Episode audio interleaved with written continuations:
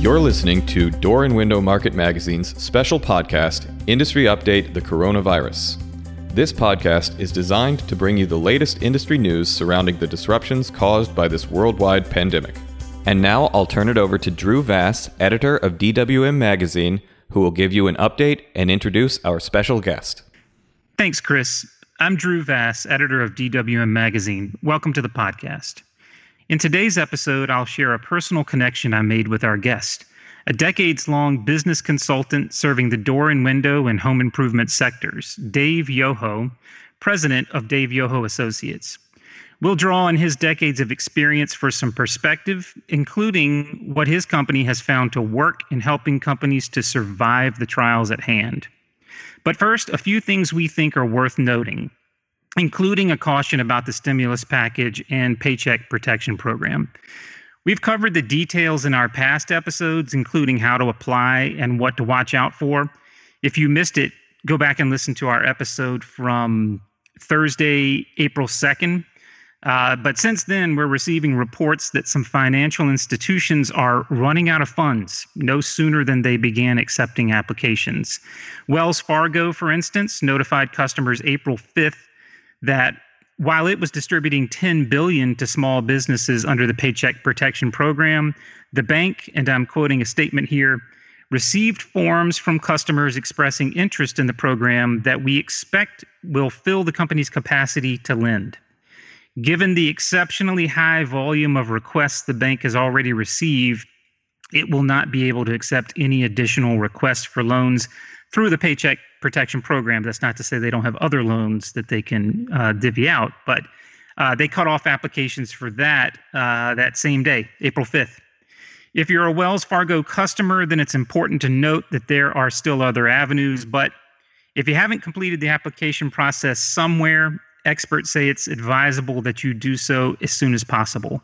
The National Lumber and Building Material Dealers Association sent a letter urging lawmakers to pass additional funding for economic injury disaster loans and the Paycheck Protection Program. And it's urging members to contact their elected officials to ensure that dealers have access to funds. We received news this week that the that uh, BL Ogilvie and Sons in Weston, Massachusetts, closed its doors permanently after serving as a lumberyard for over 100 years as our relevance appears to be dwindling in this new world of retail and with the added financial impact of the COVID 19 pandemic, we again find ourselves in a position to pivot, says Kevin Whitmore, the company's president. A lot has happened since the end of World War I when his great grandfather started the business, he goes on to say in a letter. But it's important to note that COVID 19 didn't eliminate Ogilvie and Sons so much as it, it just accelerated plans for closing. Whitmore says that before the pandemic hit, the company was already planning a farewell celebration. So that's an important distinction. In a report released this week by Principia Consulting, researchers say they've found that most dealers are open and plan to remain open throughout the pandemic. Most have done so by reducing hours, limiting the number of visitors, and encouraging online ordering. Switching gears, before we get to today's guest, first, I'd like to share a quick personal story tying the two of us together, one that was totally unexpected. I've never met Mr. Yoho in person, um, though he's, he says we should refer to him as Dave. Though I've read plenty about him over the years as an expert in home improvement operations and sales. Yesterday, I talked to him by phone uh, just to iron out the details for this episode, and he asked me where I was from and then for my grandfather's name. And when that didn't ring a bell, probably because he was underestimating my age, I bet, um, I gave him my father's name and he was stunned. He was speechless, actually. So, anyhow, long story short, Dave, as it turns out, was a dear friend of my dad's back when I was hardly thought of or too young to remember. My father worked in the remodeling industry back in the 70s and actually worked for Mr. Yoho as his corporate sales trainer. They spent a lot of time together, not only working, but playing tennis and traveling. Um, so I lost my dad about seven years ago to pancreatic cancer, and this it was just a nice connection to make this week. So he even knew about something that was really my only my closest closest family members know about a ring that my dad had custom made on a trip to Bermuda which he wore every day, and it's inscribed with a secret with a symbol that has a secret meaning. And he told me that before he died, and handed the ring down to me, which someday I'll hand down to my son. Um, anyhow, Dave, as it turns out, was with my father when he had that ring made. Such a small world and just a really deep little connection for me. Anyhow, enough about that. So, Dave Yoho founded a residential roofing company at age 28, which eventually operated in 13 states, and in the early 70s had revenues of 60 million. In today's terms, that's more like 250 to 300 million, he suggests, uh, representing Fortune 500 companies as well as entrepreneurs. He focuses on profit improvements, turnarounds, and in depth problem solving. So we figured who better to talk to these days? Dave, welcome to the podcast. Thank you. Nice to be aboard. Absolutely. I, you know, I'd like to start with this question. Uh, based on your decades of experience in the industry, I'm wondering if there is anything you can compare this to, you know, what we're currently in. And I, I, know your company sold through the energy crisis of the 70s and when they had cars lined up for gas rations, and you've seen a few recessions. Anything like this? No, not quite, uh, because this is a, a health issue uh, which has international implications. How many countries in the world where people are experiencing this? and we're a big company, 325 million, it's going to be more of a contagion here, as it has happened to be so far.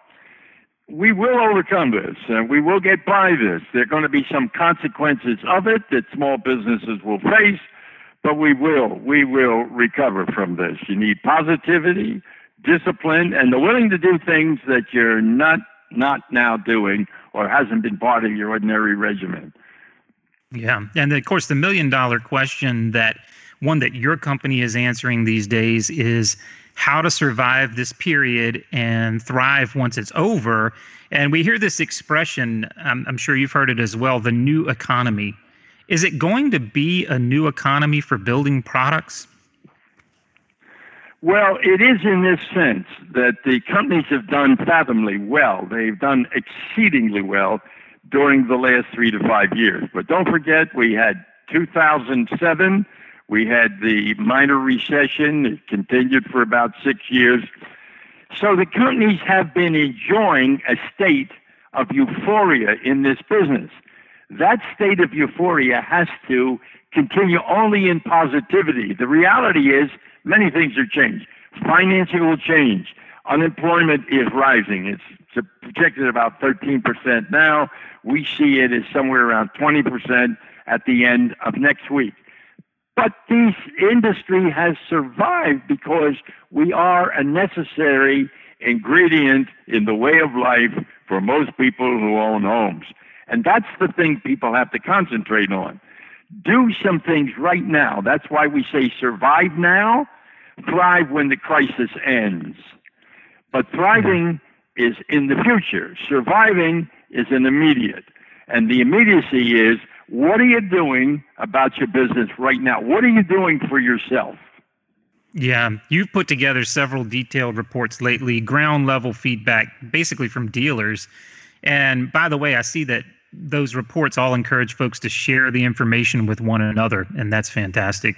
One of the bits of advice you've developed from that feedback is ask for and expect to receive deposits on all contracts. I also see that you suggest when preparing a contract to use the phrase, how much of a deposit can you place with this order? Doesn't that doesn't scare people away, or you know, if it does, is that kind of doing you a favor in a way? Well, well, look at this. If you were going to buy a house, you have to give them a deposit. Mm-hmm. If you're going to buy a car, you have to sign a paper right immediately before you get possession of the car, obligating yourself to that transaction. And in all of those things, the purveyor, the person selling you the home or the person selling you a car, has a cash influence that almost immediate. Now, it has been traditional in many home improvements that you take an order, and if it's cash, you take maybe no deposit at all or you take uh, a finance job which doesn't require deposits. But the ch- the thing of it is, it takes a cycle to complete your work. So you're operating on uh, your own money to mm-hmm. sustain a contract which is going to be applied to a person. And no, it's only offensive if you think it's offensive. So the idea is you have a $10,000 transaction. Even if it's going to be financed, you say to that person, how much can you give us with the order? Now, if that guy says, how much do you need? Say normally, we get 25%. And he will say, no, I don't have 25. You say, well, how much can you give us? He says, I can give you $2,000.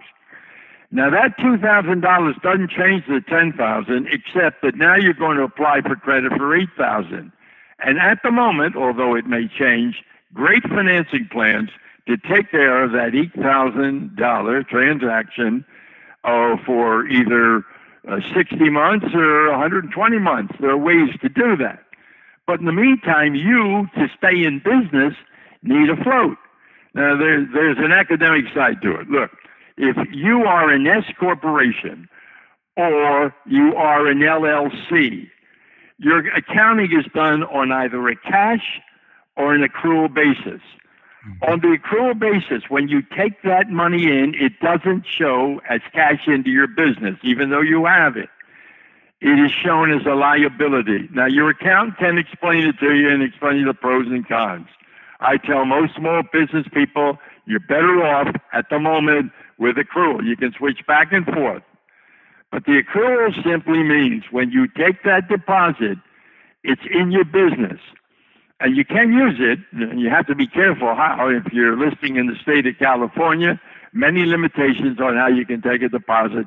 Can't be over 10%. You have to have partial fulfillment, but you can use progressive payment. Now, I don't want to labor too long on that, except you have to search and find the things that work for your company. Mm-hmm. And the things that we talk about in those re- reports, uh, Drew, uh, the things that we're looking at are things which small companies are doing right now. And they are enhancing every aspect of their business, and cash has to be one of them.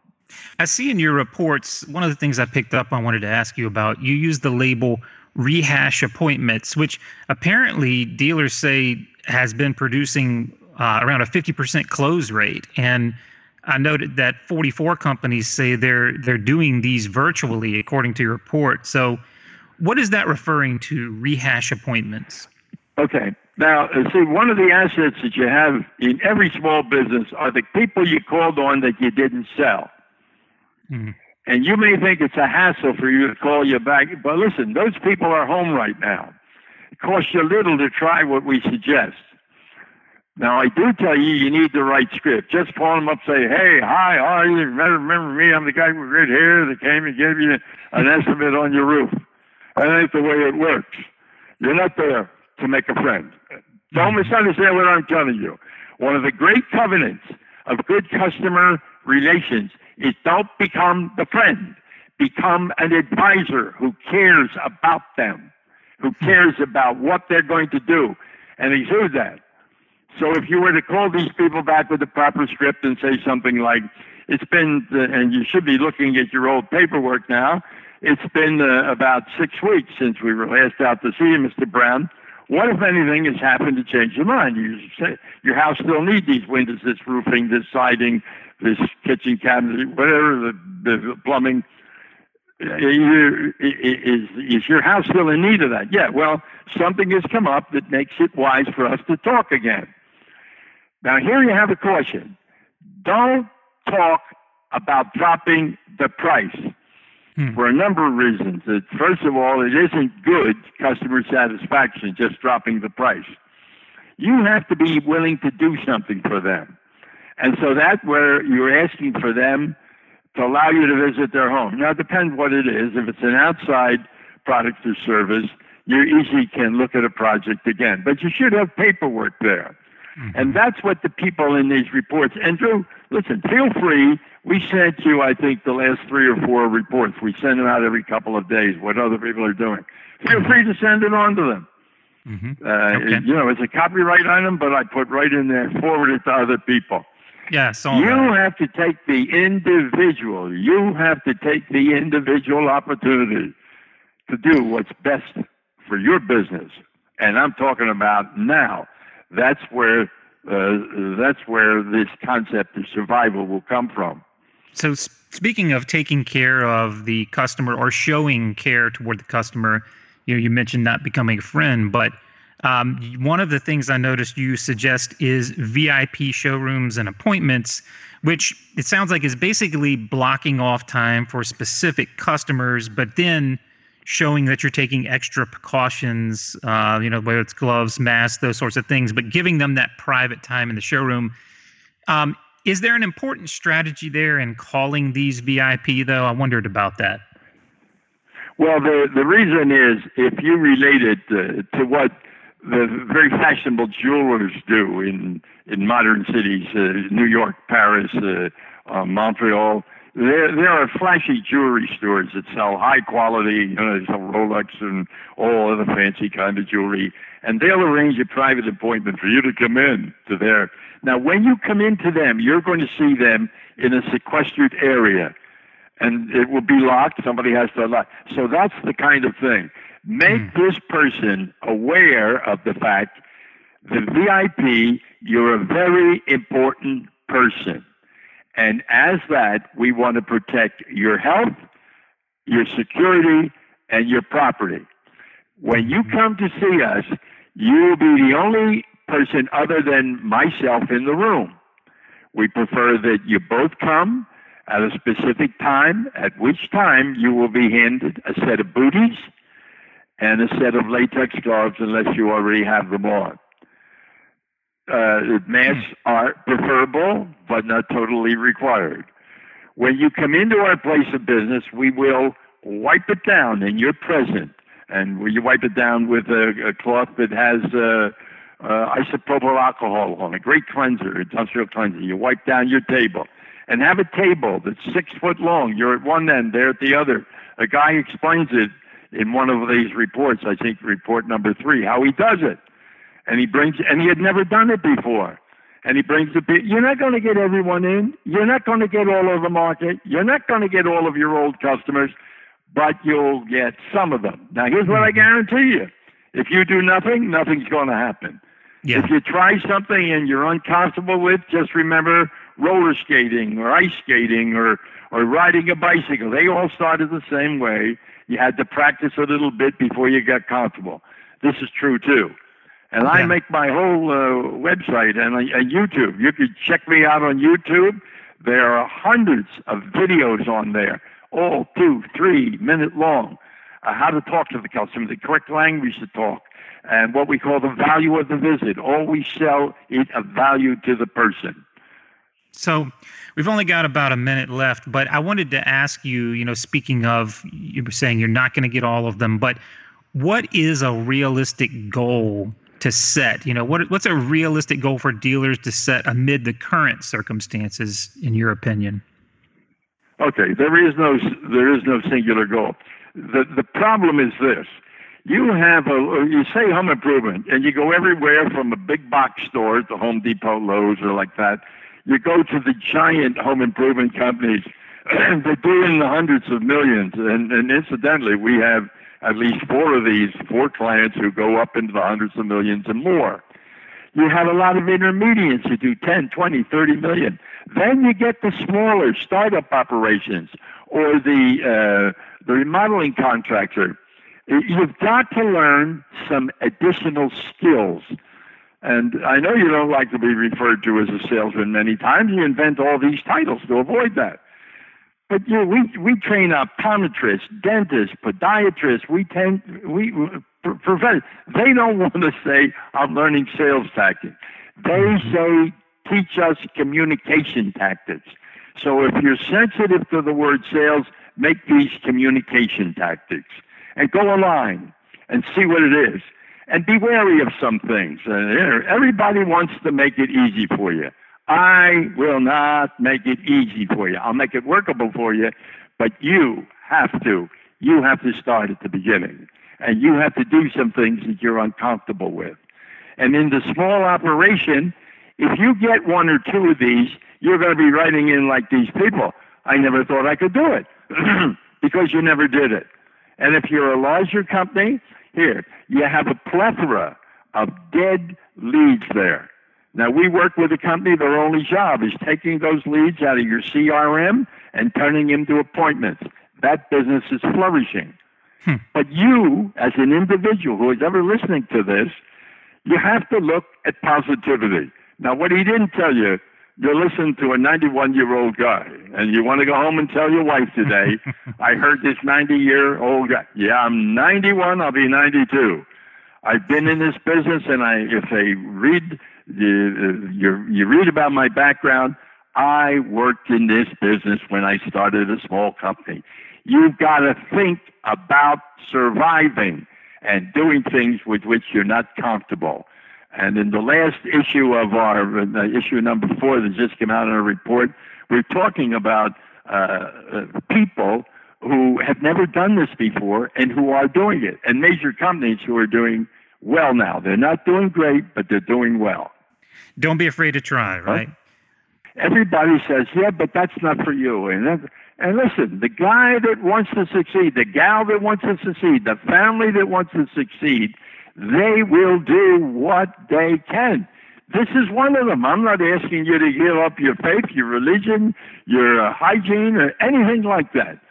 I'm saying in your business, you have to have a new attitude, and that's one place to start. Now, there's more to it because some of you don't get the right prices to begin with. I hate to bring it up. And some of you don't have the cash flow, and you're going to be biting the bullet. That's why we suggest deposits and cash flow, and you'll see some of these things free that go online if you check us online. Good advice. Well, Dave, we want to thank you for joining us today uh, and to share your advice and perspective. We really appreciate it. You have an upcoming webinar. When is that, and what is that about? Oh well, there, if if they if you send these reports out, it tells them about it. It's going to be on the 19th and the 20th. It isn't a webinar. It's going to be a virtual meeting, and uh, we have about 15 or 17 sponsors. But in addition to it, we have 25 25 top authorities in every field you can think of and we're all going to have them. They're going to be required to give you three, four, five ideas. So if you if you hear this and you get the copy of our most recent report, you go online, you'll run into us. Uh, you know, the, the name Yoho is not uh, a common name that you'll find in every drugstore. So if yeah, you look sure. up Dave Yoho Associates, uh, you'll find our material. I'm not going to make it complicated for you, but you will get a copy of the report. Uh, uh, from the, uh, pub- the publishers, and uh, you'll be able to contact us, and we will be happy to tell you. But the dates are May 19th and 20th. Okay. Well, Dave, thanks again for joining us, and uh, we appreciate it, sir. Stay well. Okay. one thing I'd like to leave you with. Uh, I leave all of my correspondence today. Be of good spirit. This too shall pass. Absolutely. Well, that's all we have time for today. But thanks for joining us. We'll be back next Tuesday. In the meantime, stay safe, stay well, and have a good, safe weekend.